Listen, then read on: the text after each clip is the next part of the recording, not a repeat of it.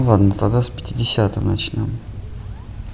Значит, мы продолжаем чтение Бхагавадгиты э, в толковании Штхара Махараджа э, под общим названием «Таинственное сокровище прекрасного Абсолюта». Глава 2, стих 50. «Кто не привязан к плодам своих трудов – тот уже в этой жизни не сковывает себя последствиями хороших и плохих поступков. Поэтому будь бескорыстным. Кто действует бескорыстно, тот знает, как ему поступать в каждое мгновение, поскольку обрел умиротворение. В этом секрет будхи-йоги, разумного подхода к деятельности. Кришна говорит здесь очень э, логично.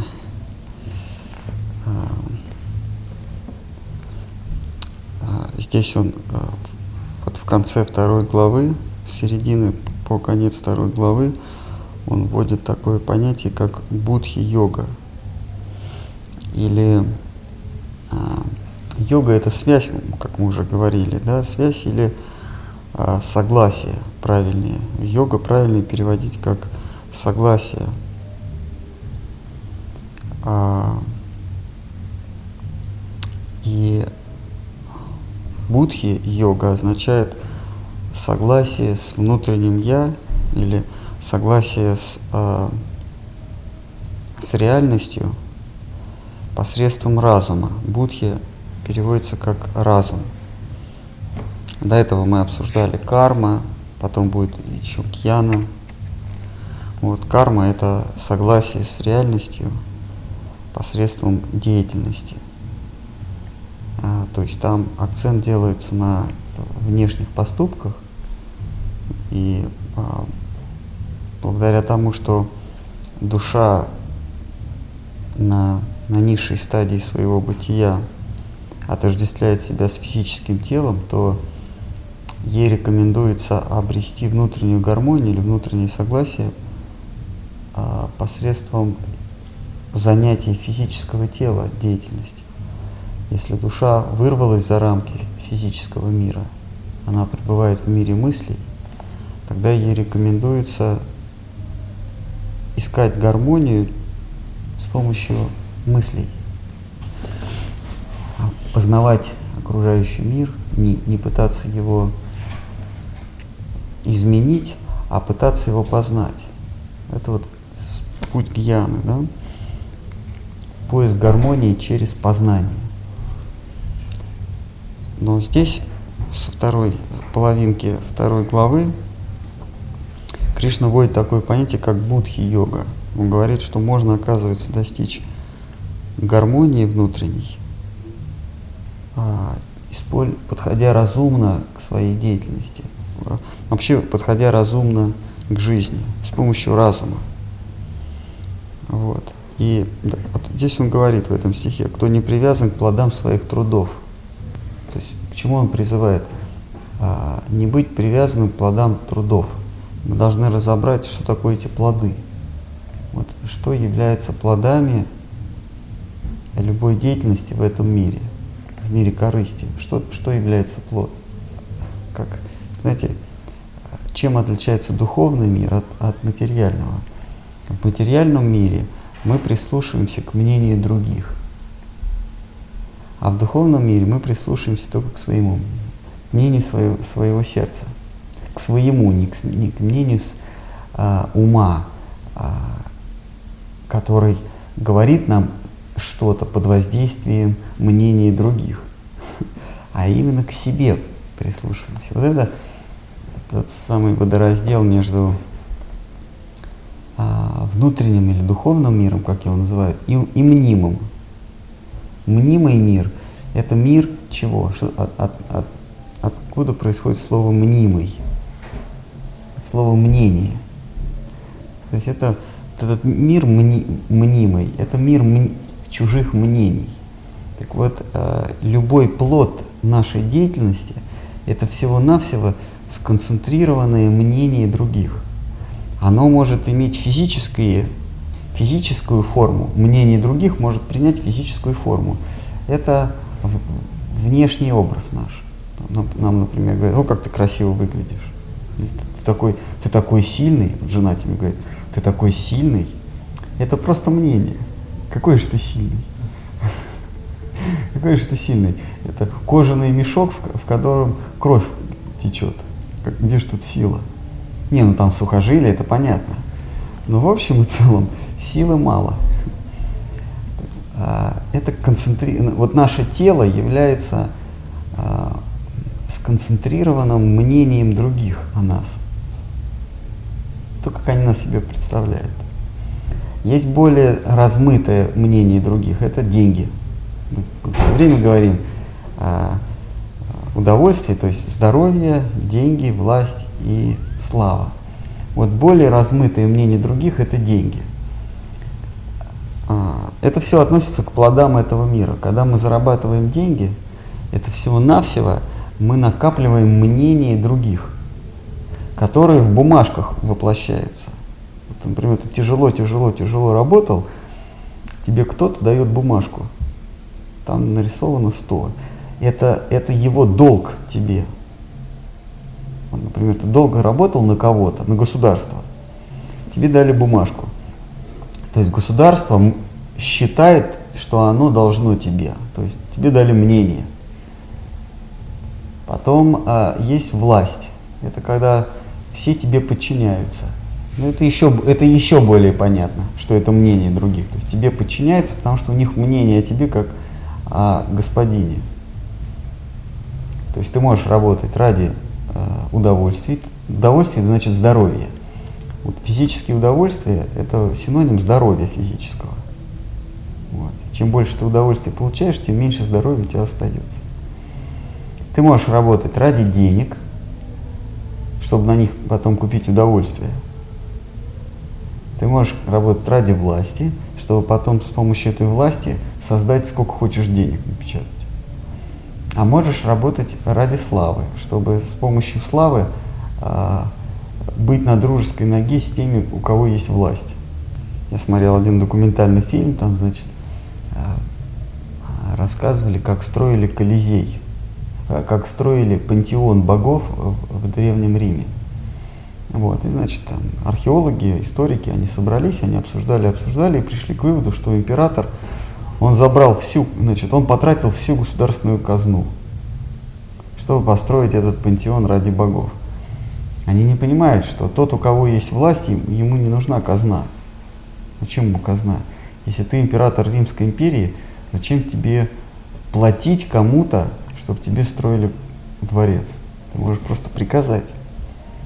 Но если ты богатый горожанин, конечно, тебе нужно так э, э, выделиться перед императором, чтобы он тебе дал долговые обязательства в виде сестерциев. В Древнем Риме были сестерции, такие монеты золотые. Да-да, ну вот. А, то есть еще один плод наших трудов – это власть. И еще один плод наших трудов – это слава.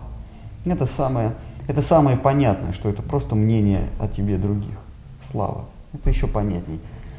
Вот, а, гру, грубое мнение о тебе других, как тело, как они тебя видят, это, так сказать, не, не очень очевидно. А вот чем все тоньше и тоньше и тоньше, к, к вожделенным плодам наших трудов, мы все понимаем, что эти плоды всего-навсего мнение других. Деньги – это мнение других, то есть долговые обязательства. Я тебе дал, я, например, напечатал вексель. Государственный вексель – это называется деньга. А есть же частные вексели. Я такой-то, такой-то, Махараш, должен Рамраю. Расписку написал. Это то же самое, что деньги. Просто такие локальные денежки. Это, но это все равно мое мнение, потому что я потом скажу, что я ничего не должен. Я же так могу сказать. Вот. И скажу. Вот. Есть, а? есть мнение в виде власти, а есть вообще понятное совсем мнение в виде славы. Все говорят, о, какой великий, о, какой великий.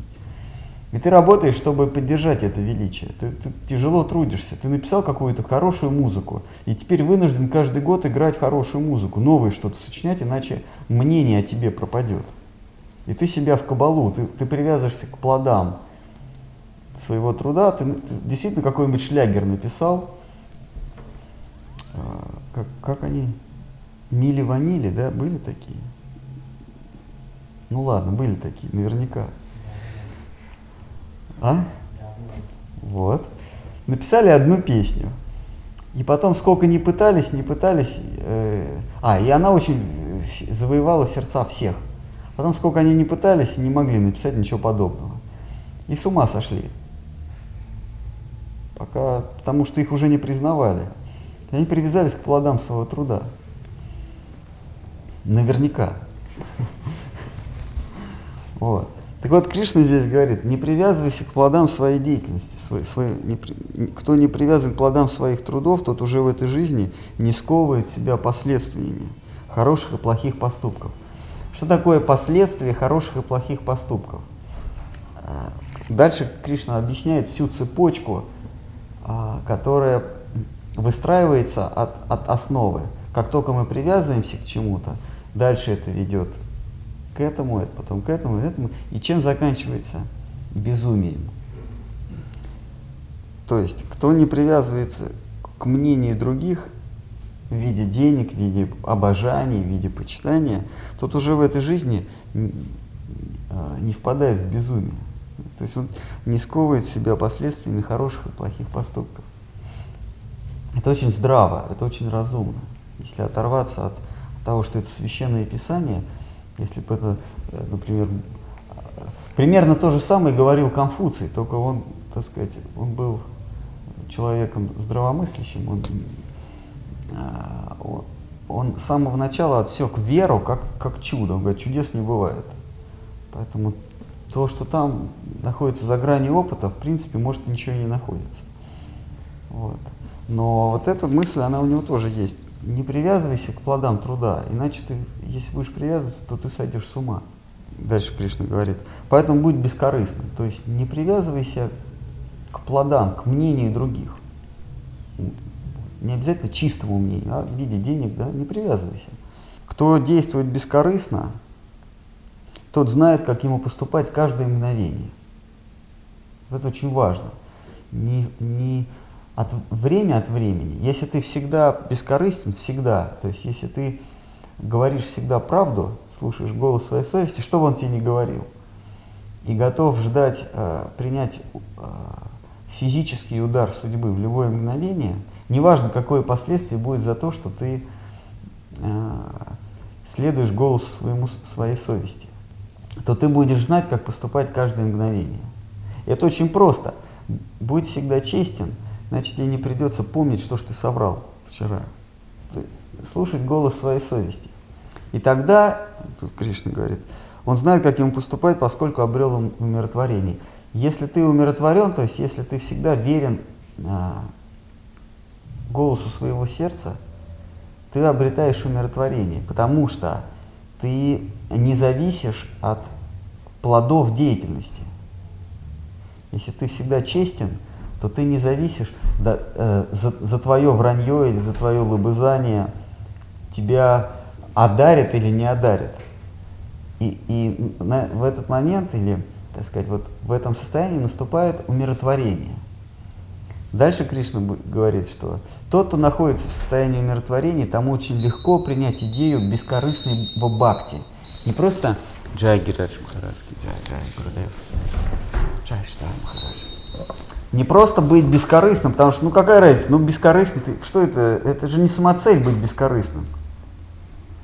Для чего Кришна призывает быть бескорыстным? Для чего Кришна призывает нас слушать э, совесть? Быть, как Илиштхар Махараш говорит, быть верным истине, как она тебе кажется. Если ты верен истине, Понятно, мы можем ошибаться, но если мы верны истине, верны истине, как она нам кажется, тогда что же получается из этого? Пусть мы ошибаемся, но, но какая польза от этого? Польза от этого, что мы умиротворены. Если мы верны истине, пусть мы ошибаемся, но мы верны, верны своей истине, то наступает умиротворение. И Кришна говорит, тот, кто обрел умиротворение, тот может принять идею бескорыстного любовного служения, чистой бхакти, чистого, чистой любви. Ему легко будет принять это. В состоянии умиротворения это, это необычайно легко принять. В состоянии умиротворения душа осознает, кто она такая. Она понимает, что она не зависит от обстоятельств места и времени. И наступает умиротворение. А Кришна будет говорить дальше Гите, что когда наступит умиротворение, когда ты осознаешь, что ты вечен и не зависишь от обстоятельств места и времени, тогда не будет ничего такого в этом мире, чего бы ты жаждал. Нет к чему тебе будет, э, э, у тебя ни не будет вожделения. Любая, э, любая идея, которая тебе будет предлагаться, ты будешь, ты, ты, ты будешь в ней видеть, что это один из плодов материального мира, один из, одна из, одной из форм мнения. Что бы тебе ни предлагали, например, придет какой-нибудь супергуру и скажет, я умею воскрешать из мертвых. Ну, естественно, он добавит, что Бог есть любовь, там, там, еще он скажет, что он, что он тоже Бог. Но если ты находишься в состоянии умиротворения, то ты поймешь, что вот за этими словами еще один плод, еще одно мнение других. Плод какой-то появился. Тебе говорят, «А, последуй за мной, я, я тебя, я э, на страшном суде замолвлю за тебя словечко. Ты, ты поймешь, это еще одно мнение других. Зачем, зачем на страшном суде замолвить за меня словечко? Ты уж лучше за себя замолвить, что ты за меня. Вот. И ты эту идею, под какими бы рясами она не рядилась, эта идея э, корысти, ты ее будешь легко отметать. И наступит состояние умиротворения. И в этом состоянии ты можешь оценить красоту чистой преданности и припасть к стопам гуру, подлинного гуру.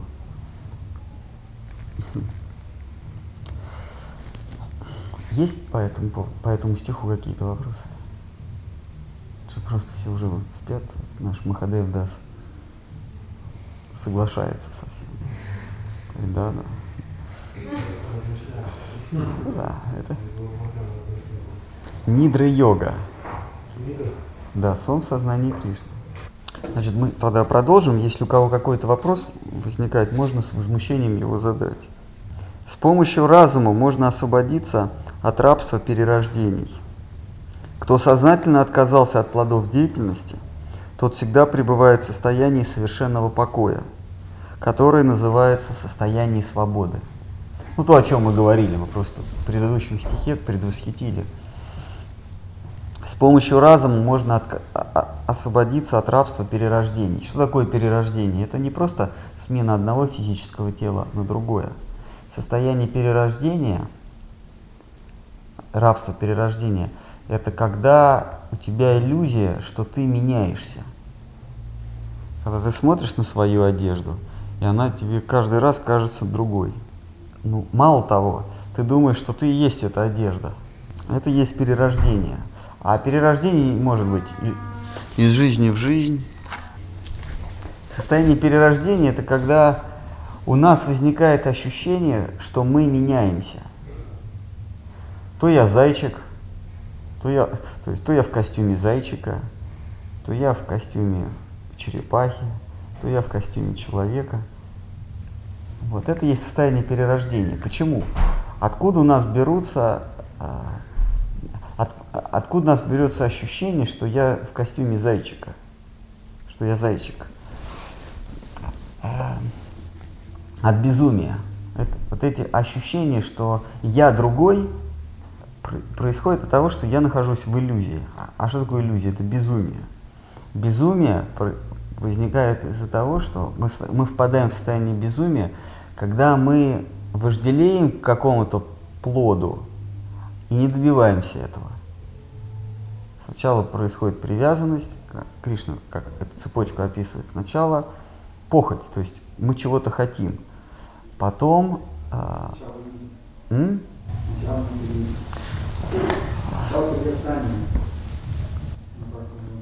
Сначала у нас появляется иллюзия. Мы, мы, мы хотим. Потом мы видим плод, который мы хотим. Сначала желание обрести, а потом это желание э, формируется в некий образ. Понимаете? То есть сначала я хочу есть, а потом я уже вижу, что, что бы мне съесть. А не то, что я посмотрел, и, и, и у меня аппетит возник. Но вот это желание, оно еще не, не оформлено. Мы не знаем, что мы, у нас есть желание потреблять. У нас есть желание быть над схваткой, то есть быть царем горы.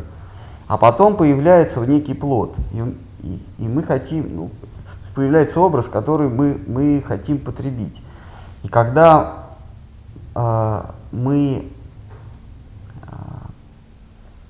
не можем его поймать, возникает э, ненависть.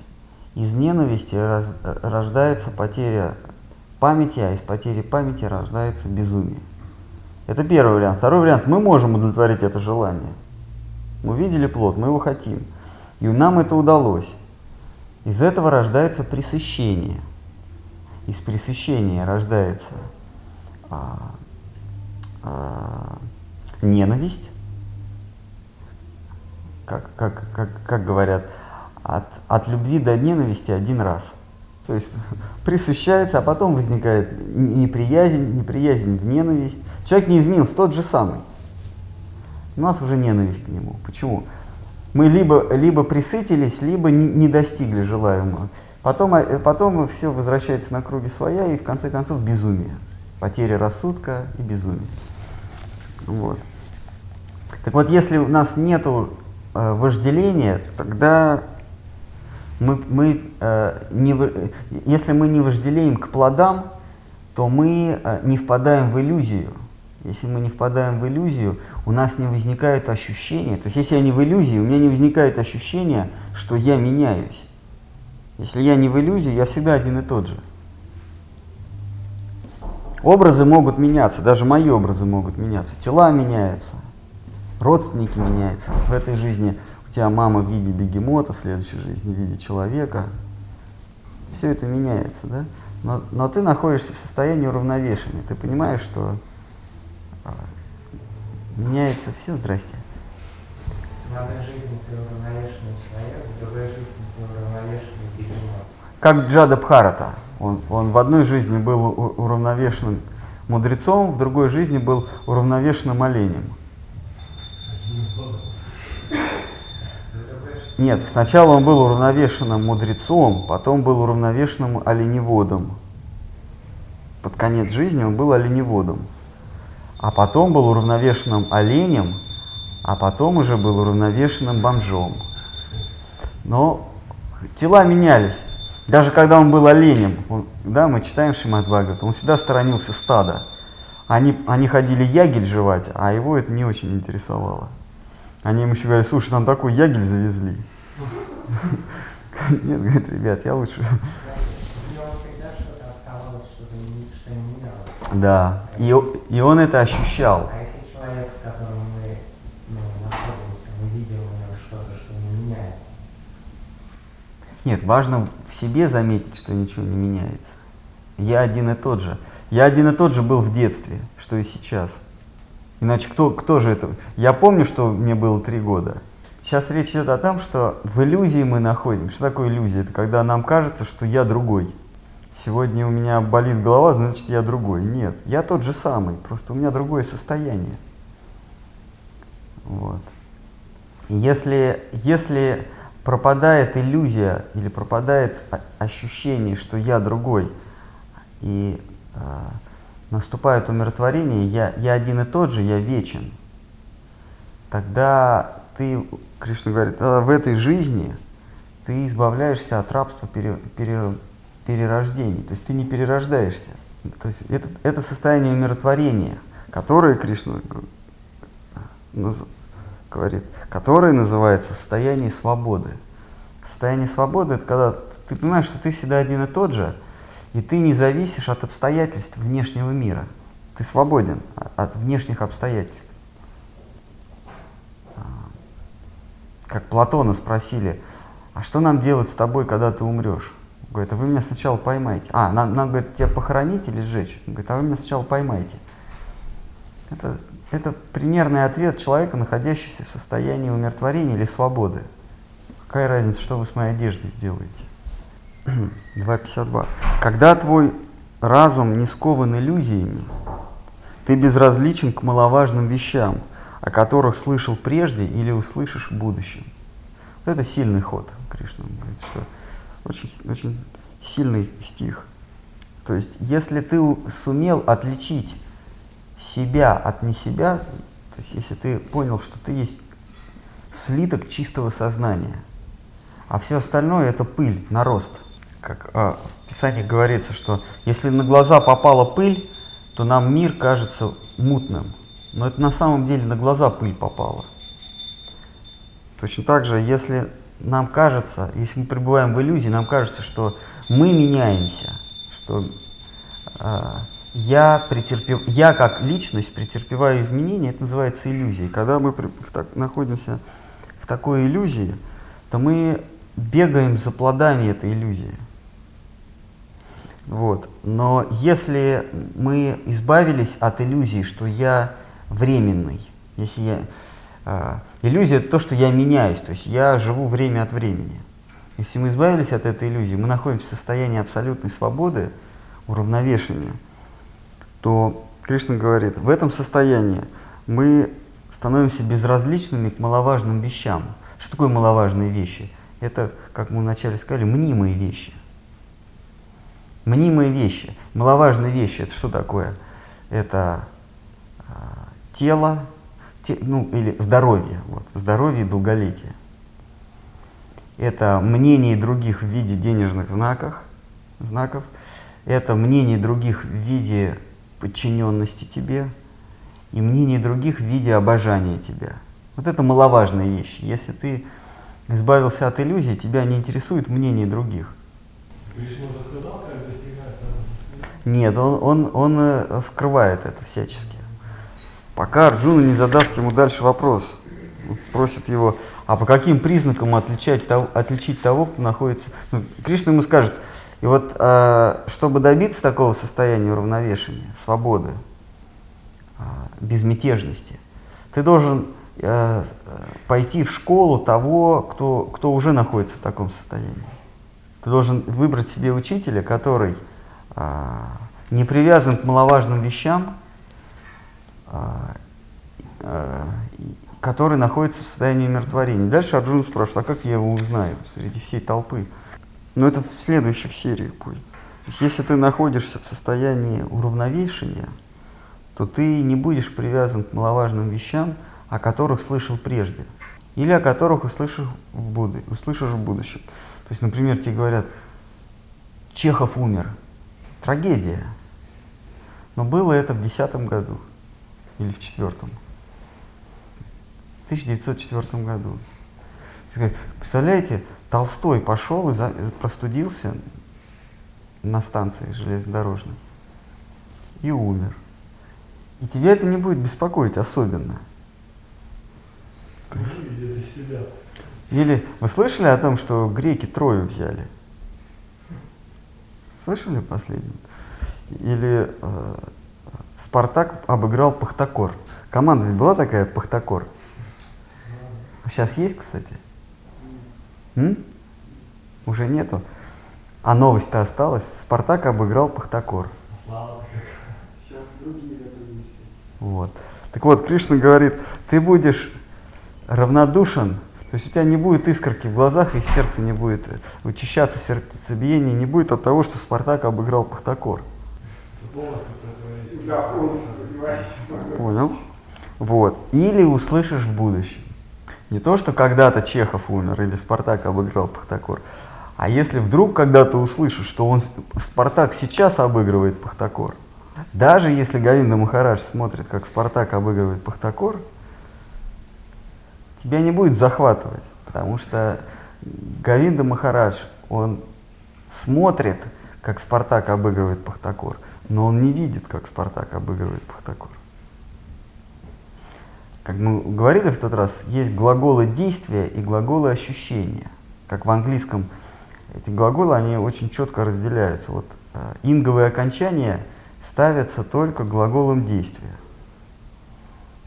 Возможно, он видит, как матрица, как, э, когда-нибудь, может быть, я смогу сказать. Но, Ну, возможно. Возможно, но, к сожалению, я, я э, вижу, как Спартак обыгрывает Пахтакор. А он смотрит и А он смотрит, но не видит. Вот. Он говорит, что преданный должен быть как футбольный мяч. Не в смысле круглый с, с шашечками, а в смысле смиренный, что его на том поле его пнули, на этом поле. Джай Махарадж, Джай Рада Мадав Сундар Дживи. когда его иногда надувают. А? Даже когда его надувают. Даже когда его сдувают за поле, вот, полная преданность. Вот, есть глагол действия, вот мы можем сказать I'm looking. Я, я могу сказать I look, I'm looking. То есть я смотрю, и я смотрю сейчас. То есть я могу с этим делать, что я хочу. Я могу и looking, могу и look, правильно? А вот а- I'm seeing я не могу, потому что от меня не зависит. Я могу сказать I see, я, я вижу. А вот то, что я I'm seeing, нельзя этого сказать. А looking я могу. I'm looking, I look. Вот примерно так. То есть, а, если, если ты не в иллюзии, то Спартак может обыгрывать Пахтакор, но у тебя искорки в глазах от этого не появляются. То есть ты будешь безразличен мнимым, или Кришна здесь говорит, к маловажным вещам. Я не знаю, э, Лили, он же выдвинул аргумент, ему же виднее, что делает Гаинда Махарадж. Я не знаю, Гаинда Махарадж смотрит, но футбол он не особенно смотрит, он крикет смотрит. Я? Я думаю, что первый, с инговым окончанием. Он смотрит, но он не видит, как играют в футбол. Бескордействие. Часто он смотрит футбол или смотрит телепередачи, чтобы отвлечься от окружающих. Потому что окружающие лезут с вопросами про э, Кришну, про Махапрабху, э, с вопросами, что вы будете сегодня есть на ужин. Он просто берет, включает телевизор и погромче делает, чтобы вопросы не слышать о преданном служении. А что он там видит, я не знаю. Это Ганеди Махараджа. 2.53. Кто не отвлекается на посулы священных писаний, тот пребывает в состоянии совершенного покоя, самадхи, в котором легко принять идею чистой преданности. Вот, вот здесь вот как раз тренд разворачивается. Кришна вдруг вводит понятие чистой преданности.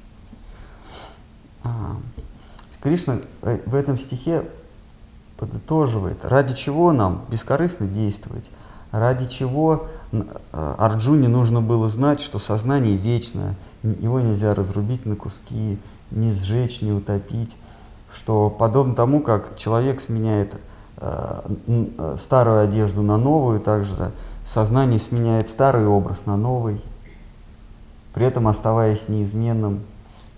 Сознание не убывает и не увеличивается, как океан всегда находится в, в э, в равновесии, несмотря на то, что в него втекает бесчисленное количество рек, также сознание, оно всегда находится в состоянии равновесия, а тела и, и оболочки меняются.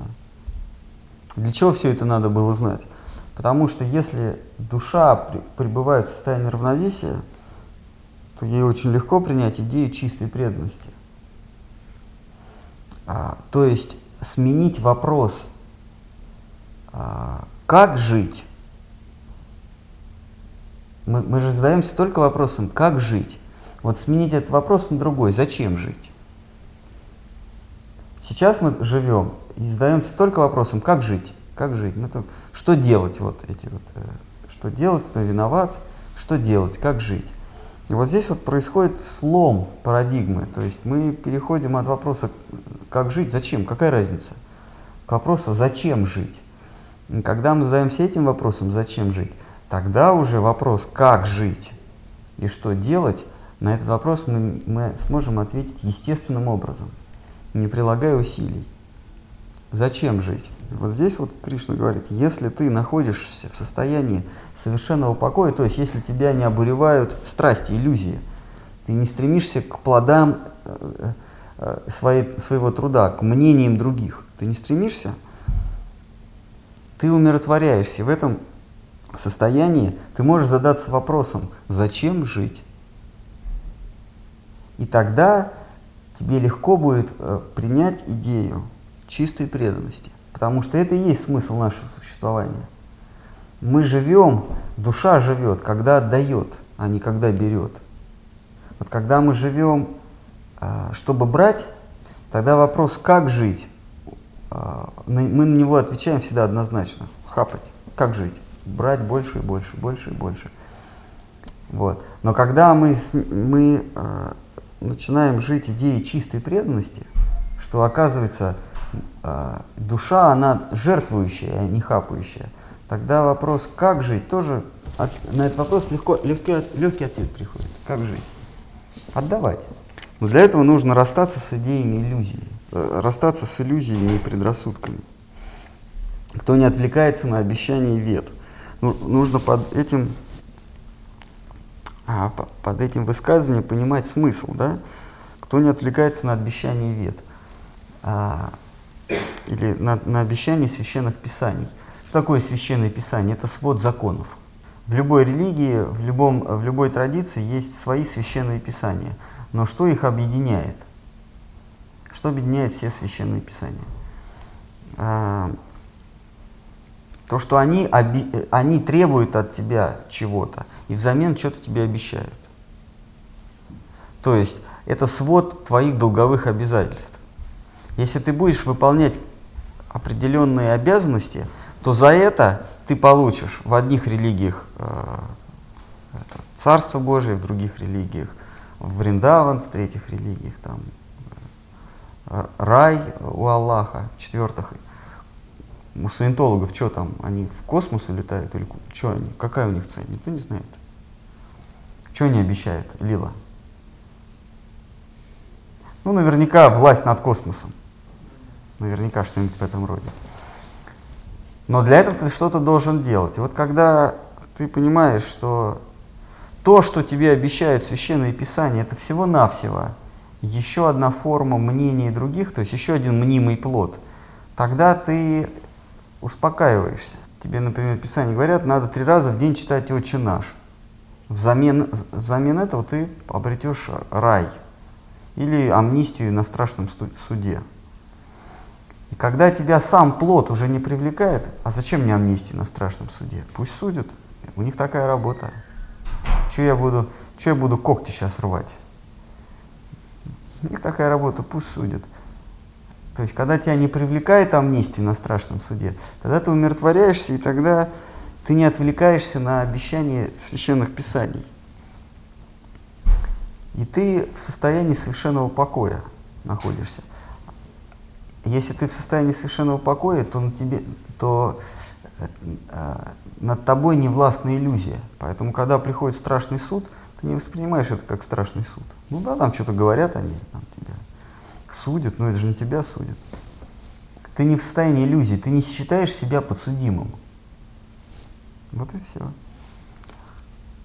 Если ты находишься в таком состоянии, то есть ты, ты избавляешься от страха не получить э, вожделенные плоды священных писаний. В таком состоянии, другими словами, ты, ты слушаешь только голос своего сердца. Тебе легко принять идею чистой преданности, у тебя нет страха. У тебя нет страха впасть в немилость в немилость небожителей, жителей Олимпа. В этом, в этом состоянии тебе очень легко принять идею чистой преданности. Вопросы какие-то? Может, кто-то хочет возмущенный? Ну, никто не спит, конечно. Это состояние самадхи. В этом состоянии очень легко воспринять идею чистой преданности. Что? В смысле? У тебя нет желания обрести плоды, вожделенные плоды. Этого мира. Этого мира. Мы уже сказали, то есть это надо э, как, как таблицу умножения знать. Плоды этого мира – это мнение. Но эти мнения имеют разную форму. Это, это тело, твое здоровье, это деньги, это власть и это слава. это плоды этого мира. Если ты не вожделеешь ни к, ни к одному из этих плодов, тогда ты обретаешь свободу.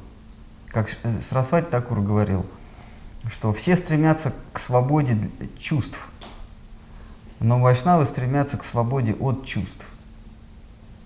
Мы думаем, что, свобода – это быть на поводу своих чувств.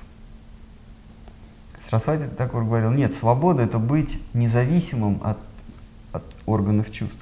То есть мы, мы, э, мы находимся сейчас во власти вот этих вот органов чувств. Глаза хотят видеть большое и, и, и круглое, руки хотят прикасаться к большому и круглому. Я имею в виду пирог. Уши... А? Не-не. Под, к подушке. Уши хотят слышать э, звуки приятные, да?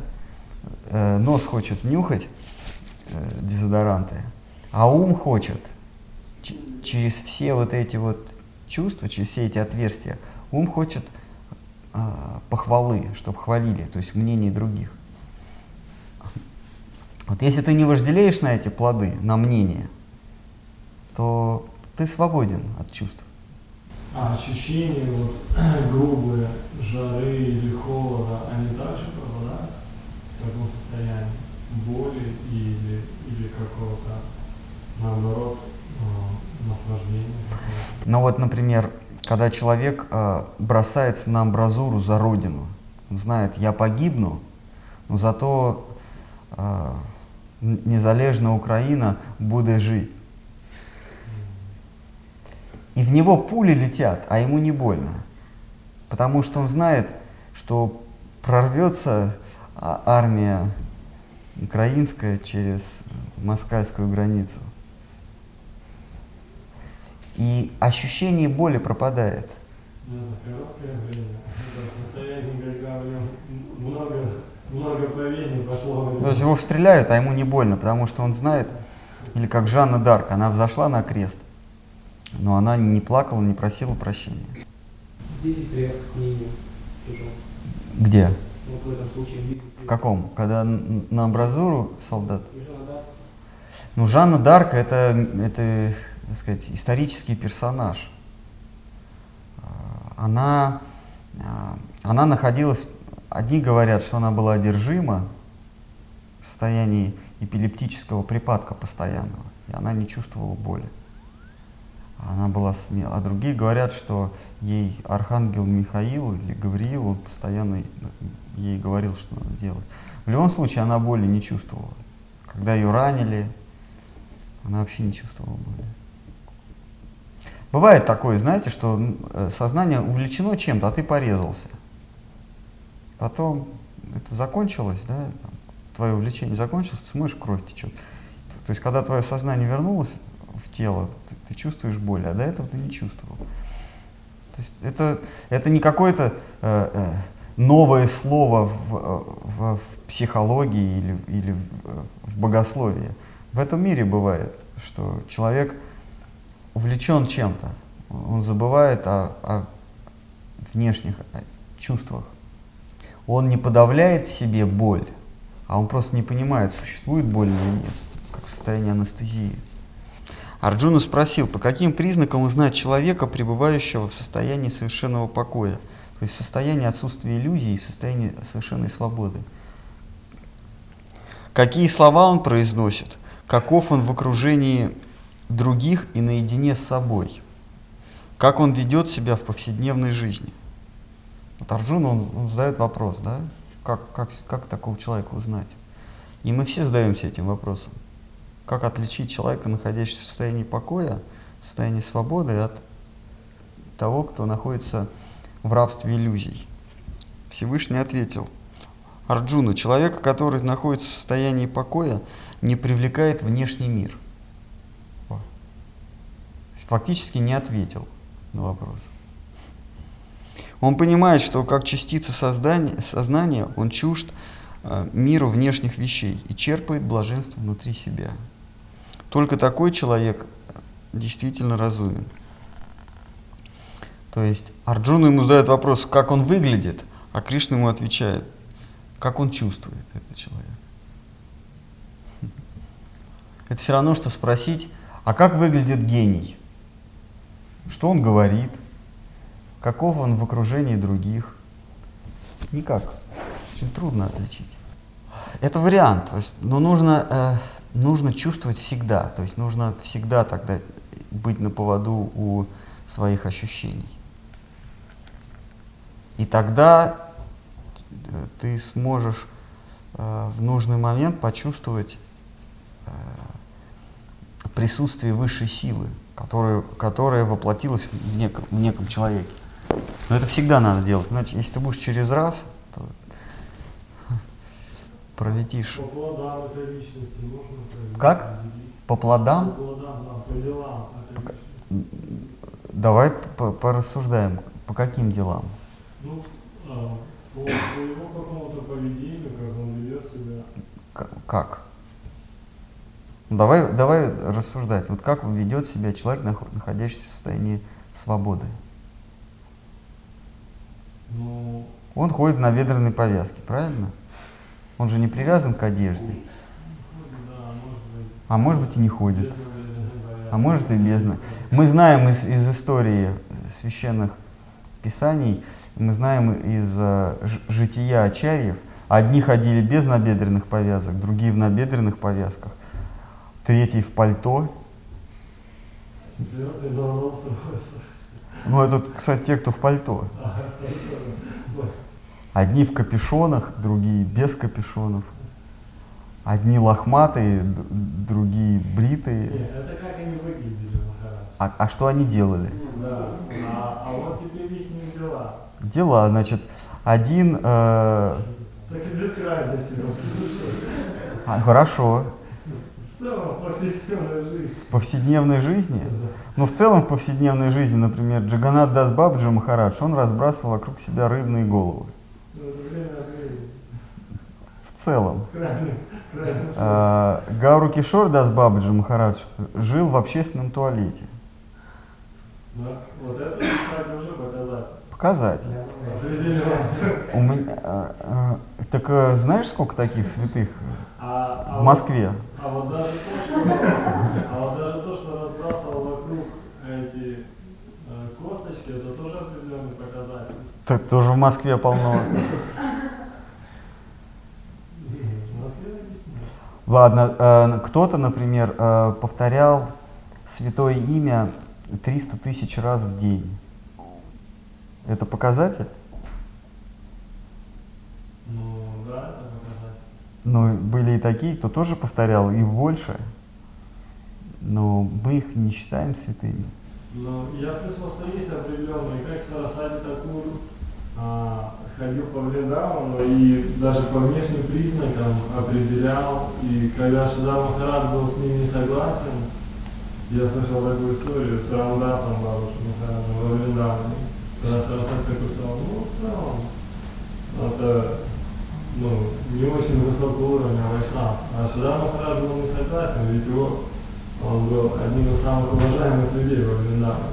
И Сарасади ему объяснил, что есть некие косвенные признаки, те или иначе. Мы сейчас не будем в них углубляться. Почему?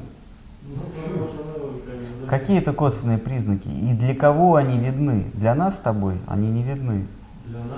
А, Сарасвати Такур, когда увидел, как Бамшидас Бабаджи Махарадж, а, он святой, но по мнению э, Сарасвати Такура, естественно.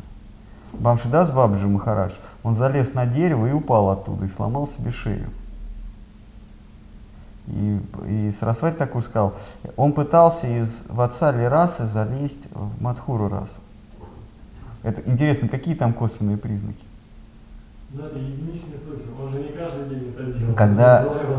Нет, э, какие, какие э, косвенные признаки и кому они видны?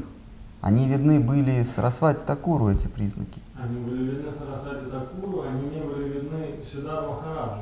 Но Ну, когда это и- Сарасади Такур поделился ими, Шидар Махарадж поехал во Вриндаван, я слышал, и понаблюдал за ним некоторое время, он пишет, что говорит, да, я увидел. Почему же тогда вайшнавы не говорят нам об этих признаках? Почему же они такие э, злыдни?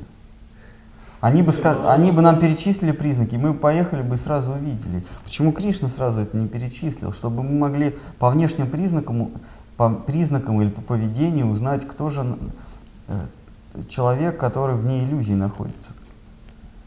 Эти признаки, они видны не потому, что мы их еще, мы эти признаки не видим, не потому, что мы о них не прочли,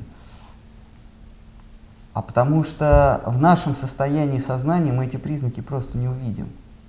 Мы не увидим, возможно, возможно, Сарасади такое объяснял Сюда Махараджу, потому что а, уже сюда Махараджа было. Правильно, да, да, да. Совершенно верно. Возможно, нам пока они и, и не объясняют, Тот кто, тот, кто понимает, что счастье невыгодно, вот тот может увидеть признаки святого. Но чтобы понять, что счастье невыгодно, это пропасть. Когда ты уже на том берегу, все остальное вопрос времени. Тебе могут сказать эти признаки. У тебя есть основа, что счастье невыгодно, это живет в твоем сердце. Красота невыгодна. Если, ты это, если в тебе это живет, тогда признаки тебе могут говорить, и ты, и ты уже будешь ими пользоваться. То есть, е- если ты попал на местность, то карта тебе поможет ориентироваться. Понимаешь? А если ты не попал на, на, на эту местность, Да. то, то хоть у тебя будут трехмерные карты, самые лучшие и самые подробные карты, ты все равно будешь дезориентирован, потому что куда идти, если ничего не совпадает с тем, что ты видишь, та, та земля, на которой ты сейчас находишься, она вообще выключена из карты. Вот когда ты попал в, в ту страну, откуда начинается карта, тогда ты можешь ориентироваться. Так вот, в ту страну мы можем попасть, если мы поймем, что красота невыгодна. Вот как только ты попал, как только ты понял, ты уже в другой стране, в, стр- в стране преданности. Как только ты в той стране, тебе могут уже карту или, или список признаков, она может тебе сыграть службу, помочь. А нам, сколько бы сейчас не произносили признаков, мы же не увидим. Совершенно верно. Но эти внешние признаки могут говорить и о, э, э, о внутреннем состоянии человека. Но мы не способны видеть эти самые внешние признаки. Мы не, не будем их э, правильно воспринимать, эти внешние признаки. Да, если ты сам не знаешь проявления этих качеств, то ты не будешь знать, то есть сами проявления. В каких случаях, понимаешь? В каких случаях? Например, Шукадева Госвами, он, он был бомж грязный, он не, не мылся ни разу в жизни не мылся. Ну, он просто он не понимал, что это такое. Не то, что он думал, ну я еще подержу, в следующий вторник помоюсь. Он просто не понимал. Он был грязный человек, внешне. Но, но, но святые по внешним признакам видели в нем святого. Во-первых, это не на показ, а мы, не спо- мы никогда не сможем отличить. Вот хороший актер, он сможет отличить игру хорошую от, игру, от плохой игры. А мы, как зрители, мы не отличим, как играет кто там, Шварценеггер и, и, и какой-нибудь еще там, и Джек Николсон. Мы не отличим, кто лучше играет, кто хуже. Ну, там, ну, мы просто не разбираемся в искусстве. А, Но критик, киновед, он поймет, что вот здесь вот переигрывает, здесь вот, вот он э, облажался. Да? Мы можем э, косвенно что-то чувствовать. Например, э, кино э, Эльдара Рязанова, да? вот всем нам знакомо, вот, скажем, например, «Гараж» или «О бедном гусаре замолвите слово». Можно их смотреть сколько угодно. А потом вот то, что он снимал после перестройки, отстой полный, мы видим, что там переиграно, там неинтересно, там не жизненно, некрасиво, э, надуманные диалоги, не остроумно. Хотя там дорогие декорации, все такое, а гараж это просто в одной комнате все сняли. Весь фильм просто спектакль в одной комнате. Но мы смотрим снова и снова, потому что сердце лежит. Есть слушать свое сердце. По каким признакам, мы- что они, актеры хуже, причем те же самые актеры. По каким признакам мы отличаем, что там какая-то, вот какую-то ерунду он снимал вот последние 10 лет или 20, полную ерунду. И смотреть не хочется. Вот точно так же, если мы слушаем сердце, тогда мы можем увидеть святого. Но а, мы можем ошибиться, но важно поня- понять, важно, если я понял, что я ошибся, уйти. Вдруг нам приглянулось, мы говорим, вот, я за ним готов пойти. Потом раз, а, а, вроде ничего не изменилось, а сердце уже не лежит. Вот нужно, так же, как ты послушал сердце и принял эту личность, так же ты должен послушать сердце и отказаться. И если ты сделал ошибку, и, и все равно продолжаешь слушать свое сердце ежемгновение, то есть каждое мгновение, Кришна говорит, тогда ты снова можешь его принять или другого сможешь принять. Вот. А по внешним признакам и по, по поступкам мы никак не определим. Потому что у нас нет этого видения. Совершенно верно. Кто хипует, тот поймет. А почему, например, черный квадрат считается гениальной картиной? Допустим, она гениальная, и я нисколько не, не подвергаю сомнению там, гениальность Малевича, ну, она гениальная. Но кто ее определил в ранг гениальных? Не мы с вами, потому что мы бы с вами э, фотографию Памелы Ар- Андерсон или Клавдии Шнифер да? Мы бы сказали, о, вот это гениально, а тут квадрат какой-то. То есть тот, кто как бы на этой волне, он нам сказал, да, вот это гениальная картина. Или, или там у Пикассо Герника, бомбардировка Герники. Просто какой-то ужас, какие-то там морды, там, глаза, непонятные эти фигуры, монстры одни. Говорю, о, какая гениальная картина. То есть, другими словами, до определенного момента в целом а, лучше полагаться на мнение как бы, как бы, На мнение, на мнение себя, на мнение своего сердца. Если ты кому-то веришь, то полагайся на его мнение. Но, но, э, то есть ты, ты э, например, э, полагаешься на мнение э, Сарасвати Такура. Допустим, Сарасвати Такур сказал, что Бамшидас Бабджи Махарадж, он святой. Ты же не знаешь, но ты полагаешься на мнение Сарасвати Такура. Почему? Потому что твое сердце к нему лежит. Следовательно, изначально ты полагаешься на свое сердце. Или как, как Штхар Махарадж говорит, гуру это тот, а, кто не привязан. к- Вот здесь Кришна то же самое говорит, да? Как, как Шидхар Махарадж.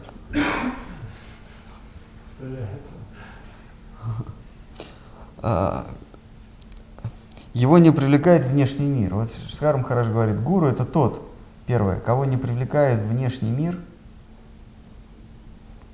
Второе, тот, кто знает священное писание. А, и третье, э, очень важно понимать, что значит знать священное писание. Это не значит наизусть их знать. Это не значит уметь цитировать в нужное время. Знать священное писание это знать, что обещают священные писания. Что они тебе обещают за твою деятельность. Смысл священных писаний. Другими словами, как здесь Кришна говорит, этот человек не прельщается посулами. Ты не отвлекаешься на обещание вет. Это значит, или ты не отвлекаешься на обещание священных писаний. Это значит, что ты знаешь священные писания. В этом смысле. То есть э, три признака. Первый, он не привязан к внешнему миру. Второе, он не отвлекается на обещание священных писаний. То есть он знает веды. Он понимает, что все, что веды обещают, это, это ерунда полная, это мнение. И третье, у тебя лежит к нему сердце. Это твой гуру. Так Шискар Махарадж говорит. Но мы не сможем отличить, знает он священное писание или не знает. Мы не можем отличить, привлекается он э, к, к э, мнимым вещам, к иллюзорным или нет. Но мы сможем отличить, влечет нас наше сердце к нему, влечется наше сердце к нему или нет. Это мы сможем отличить. Нужно только слушать свое сердце. Я надеюсь, что присутствующие не принимали э, инициацию Говинда Махараджа, потому что все, все вокруг стали принимать. Все побежали. О. И это значит, что все присутствующие слушали свое сердце. Правильно? Не потому, что Говинда Махарадж обещал э, толстое тело, набитое знанием блаженства, правильно? Просто привлекла идея преданности, и эта идея преданности воплотилась в образе духовного учителя. Мы же все так приняли, правильно, инициацию? Вот. Ну и в контексте я спрашивал, Махарадж, что если как бы твое мнение на какую-то конкретную ситуацию расходится с мнением этого человека, Какого этого? Так. на какой платформе мы должны остаться? Если а, ты веришь ему больше, чем собственным ощущениям, это значит, что э, твое мнение не расходится с ним. А если ты ему не до конца веришь, значит твое мнение расходится с ним. Я думаю, что в какой-то определенной области я ему больше верю, а в какой-то определенной меньше. Меньше. Значит, ты ему не до конца веришь. Ну да, можно так Ну, сказать. да. Не, ну это рассматривая этот контекст. А, мы, мы, сейчас, мы сейчас рассматриваем этот пример с, с позиции стороннего наблюдателя. А, а, Отвлечемся на секундочку, что мы целиком преданы Гурудеву. Представим себе, представим себе, что это не совсем так. Представим, да? Вот. Представить?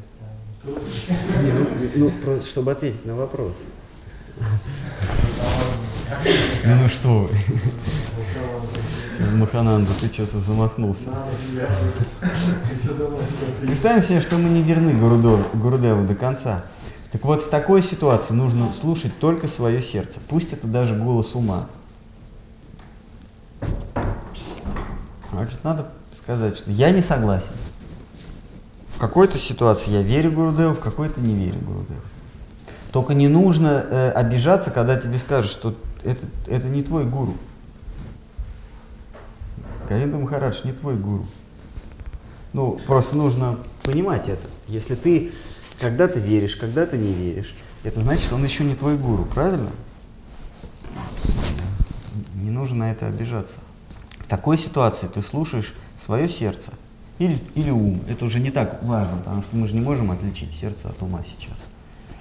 То есть, то есть нужно быть последовательным, слушать всегда и сказать, что меня здесь не устраивает. Меня больше устраивает там, где мне говорят, что я Бог. Меня это больше устраивает. Быть честным до конца. А, независимо от мнения других. И тогда, если ты через какое-то время, может быть, через много жизней или через много лет, ты снова вернешься. Если, конечно, там, где тебе говорят, что ты Бог, ты вдруг поймешь, что я не Бог, и снова вернешься к, к стопам Говинда Махараджа, тогда твоя вера будет тверже. Тогда просто так тебя на посулы, что ты Бог или ты личный друг Шимати Радхарани или подружка, тебя уже не собьет никто. Я просто вспомнил эту историю, помните, Махарадж, когда Галина Махарадж говорит, что э, иногда я не был согласен с тем, что говорит Сюда Махарадж. Но Сюда Махарадж мне постоянно говорит, ты должен оставить э, общество своего ума и слушать только то, что я тебе говорю. Он говорит, ну в целом я не знаю. Иногда, когда я делал так, потом я понимал. Что, это значит? Это значит э, э, личность или а- обворожительность Шидхара Махараджа была выше, чем, чем мнение Гурудева, мнение Говинда Махараджа. В этот момент а, а, очарование личности Шидхара Махараджа перевешивало. И он понимал, что вот это мой ум. Потому что если бы он не был пленен личностью Шидхара Махараджа, он бы, конечно, поступал как хотел. А Гаинда Махарадж, он, э, вернее, Шидхар Махарадж, он говорит, «На- иногда позвольте уму э, оторваться, то есть позвольте проследить, разрешите, разрешите ему побежать, куда он вас зовет. Для этого не обязательно э, физически за ним бежать. Например, ум говорит, все, вот это не мое, здесь, здесь мне не место, пойду я ухожу.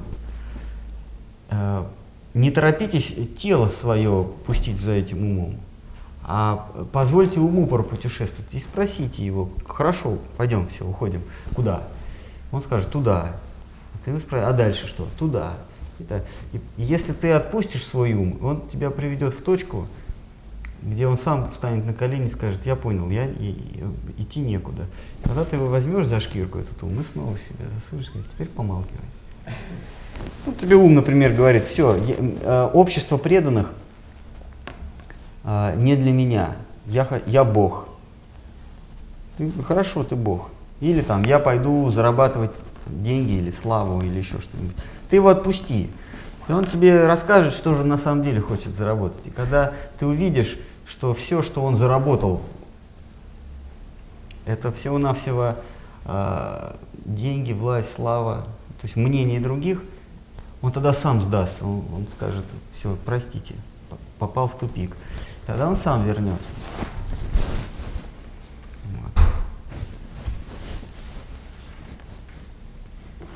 То есть если предположить, что Гаинда Махарадж какие-то моменты не хотел слушать Штхара Махараджа, то срабатывал вот этот, срабатывал этот механизм, потому что Штхар Махарадж, он так советовал. Да. То есть я ухожу от Штхара Махараджа, пойду я в свою родную деревню. Да. И дальше, дальше что? Ну, буду работать. А дальше что? Дальше у меня будет дом, дальше что? Дальше я буду сидеть, и тогда я буду заниматься любимым делом. Ты и сейчас этим занимаешься. Или тогда ты будешь... Э, тогда я э, найду себе гуру. Так вот он. Вот ум так пробежался, вот вернулся. Ну ладно. Продолжаем, да? Кого не беспокоит внешние воздействия, то есть, а, ну, нужно понимать, значит, кого не беспокоит внешние обстоятельства, кто отстранился от мирских удовольствий и не испытывает привязанности, страха и ненависти, тот пользуется разумом по назначению. То есть разум нам дал, дан для того, чтобы отстраниться от мнимых э, плодов. Если мы разумом пользуемся для того, чтобы отделить хорошее от плохое, от плохого и взять себе хорошее, то мы и пользуемся не по назначению разумом. Разум дан нам для того, чтобы а, понять, что в этом мире нечего добиваться. Как, или как Кришна говорит, что будь безразличен к маловажным вещам, о которых слышал прежде и услышишь потом. Разум нам дан для того, чтобы наконец стать равнодушным к, к мнимым вещам, к, к маловажным вещам. И тогда наступает, да, и тогда э, душа не беспокоится внешними обстоятельствами. Империи могут появляться, рушиться, э, могут быть наводнения, может, может быть, ты много заработал, мало заработал, тебя считают великим или тебя считают ник- никчемным, тебя считают лузером или гейнером. Какая разница? А даже они считают.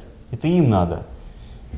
Вот. Если ты тебя не беспокоят внешние обстоятельства, то есть тебя не беспокоит мнение других.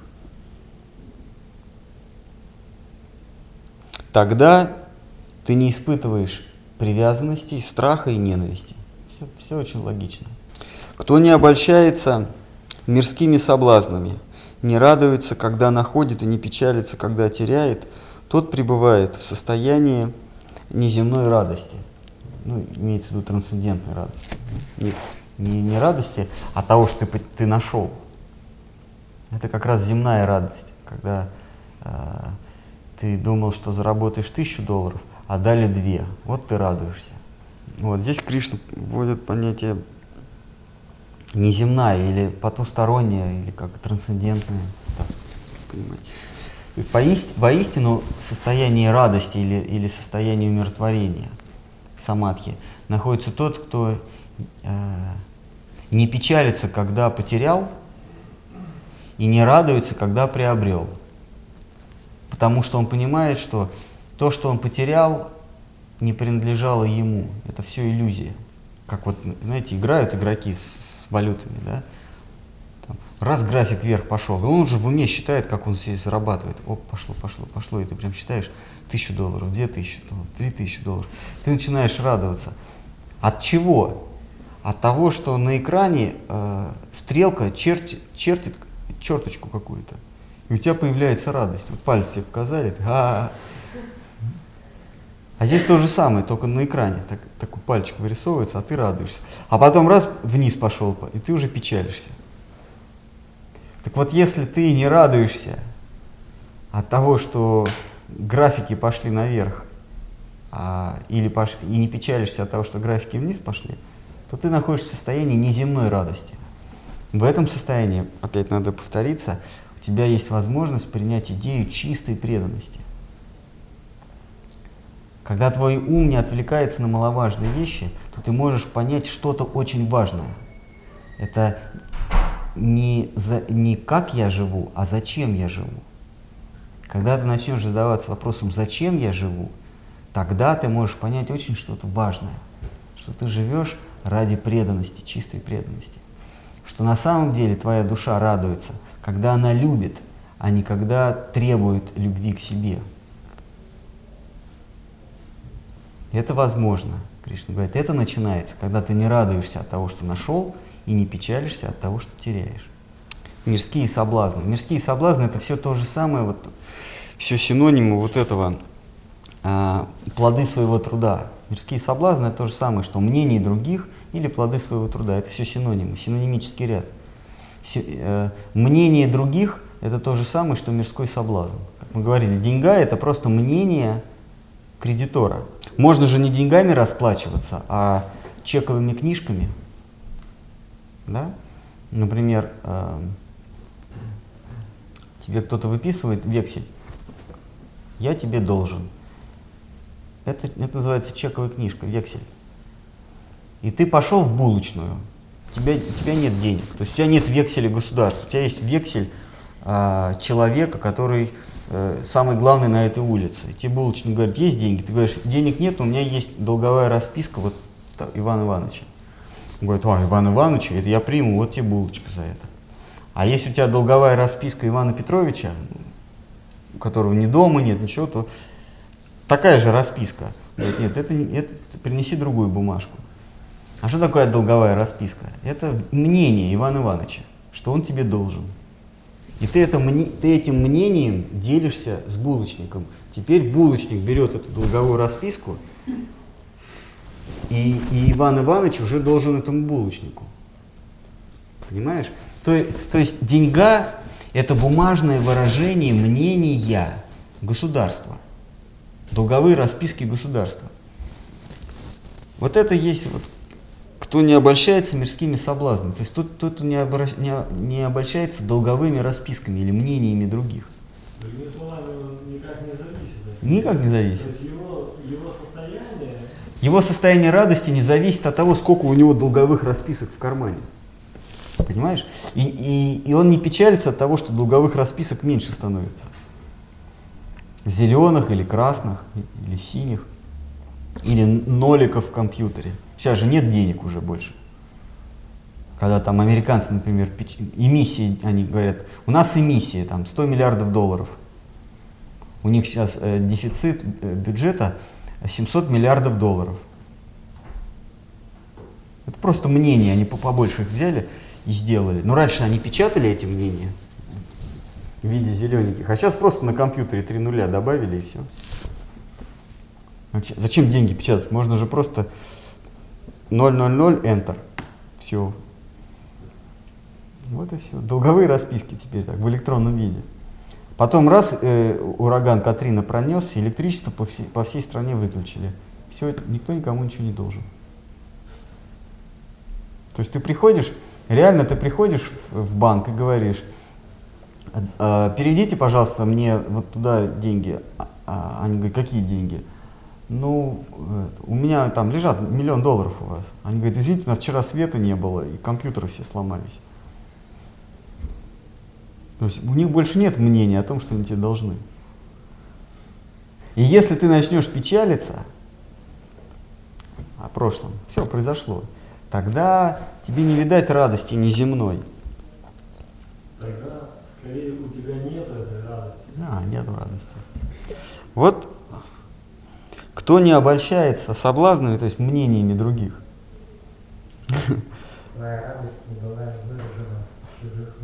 Совершенно верно.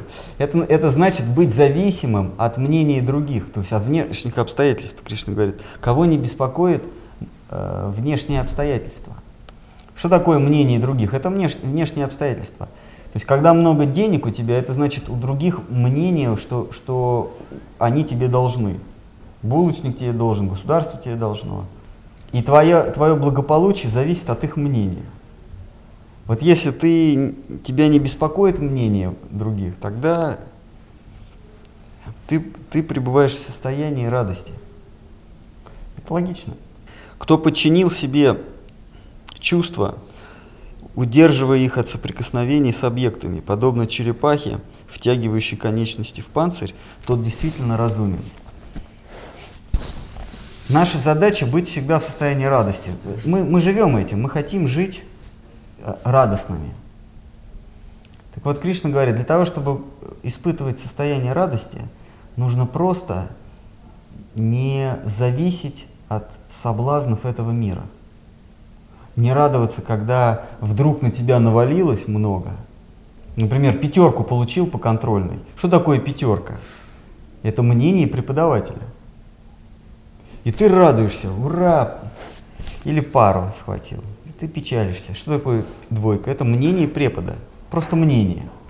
И ты грустишь от того, что у него такое мнение. Вот если ты не зависишь от мнения или от, от обстоятельств внешнего мира, тогда ты находишь, ты, то есть как черепаха, она втягивает конечности в панцирь, и она не зависит ни от чего. Она, она сама в себе. Точно так же душа, которая находится в состоянии неземной радости, она свои чувства не, не подпускает к объектам чувств. Главное из чувств, Кришна говорит, царь всех чувств – это ум. То есть ум не зависит от мнений других. Ум не завязывается на мнении других. Вот что бы ни говорили о тебе, ты находишься в состоянии спокойствия. Подумай, что что-то говорят, это же их мнение. То есть ты чувства втянул. Но для того, чтобы не слышать, что говорят о тебе другие, или не воспринимать, ну, имеется в виду деньги, власть, слава, то есть, вот, вот что значит мнение, да, а, легкий способ или начало – это не соприкасать а, чувства свои с этим. То есть для того, чтобы не зависеть от мнений других, уши свои не, растопыривай и не слушай, что они говорят. Тогда, тогда ты естественным образом не будешь зависеть от их мнений. То есть Кришна предлагает физически не соприкасаться с ними. Не слышать, что говорят они тебе, что они о тебе думают, не смотреть, не, не прикасаться. Пусть твои чувства не стремятся к их объектам. Пусть твои руки не стремятся к гладкому, глаза не стремятся к, э, красивому, уши не стремятся к, к сладким звукам. И тогда твой ум не будет э, э, зависеть от похвалы. Потому что ты физически отрубаешь. Если ты никого не слышишь, то ты не будешь знать мнения о себе. Вот. Но Арджуну он дальше говорит, что а это невозможно, потому что э, чувства, они все равно сильнее меня. Я все равно буду что-то смотреть, я все равно буду что-то э, кушать, я все равно буду что-то слышать.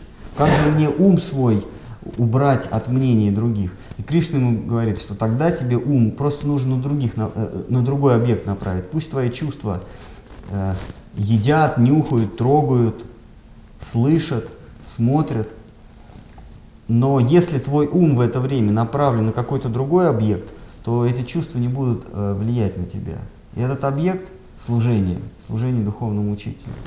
Кто подчинил себе чувства, удерживая их от соприкосновения с объектами, тот не будет думать о, об этих объектах.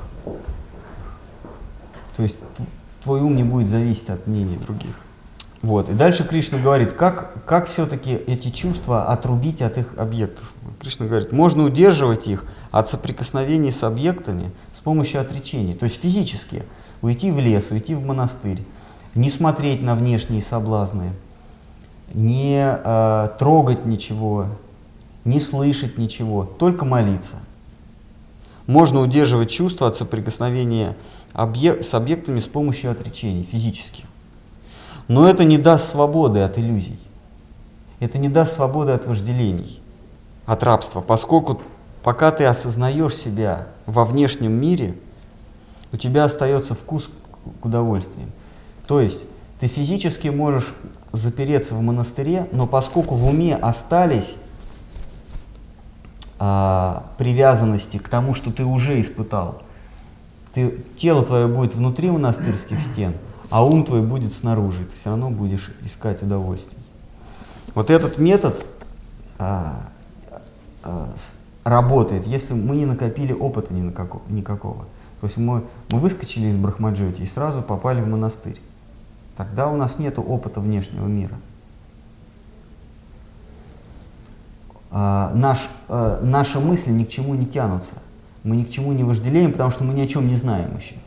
Но как только у нас появился опыт, даже если мы физически себя заперли в монастыре, заперли в медитации, все равно мысли будут блуждать о наших опыт, о, чу- о объектах нашего опыта. Потому что вкус остался, да? Потерять этот вкус можно только соприкоснувшись, пусть на мгновение, с пленительной красотой высшей истины. Вот это вот, так сказать, стих, да, момент истины. Если твое сознание хоть раз соприкоснулось с чем-то пленительным, тогда а, а, твой прежний опыт, он еще будет каким-то шлейфом влиять на тебя. Но, это, но пленительная красота абсолютной истины, она, она тебя подавит, она, она, она тебя увлечет. Вопрос теперь, а как соприкоснуться? Никак. Мы, мы не способны ее заставить. Бесконечное мы не способны заставить прийти к, к нам, к ограниченному. Статистически нужно э, работать, по статистике. Если мы осознали себя чистым сознанием, если мы не привязаны к иллюзии, то у нас больше шансов, что мы соприкоснемся с красотой абсолютной истины. Или Кришна говорит, у тебя появится возможность соприкоснуться с идеей чистой преданности.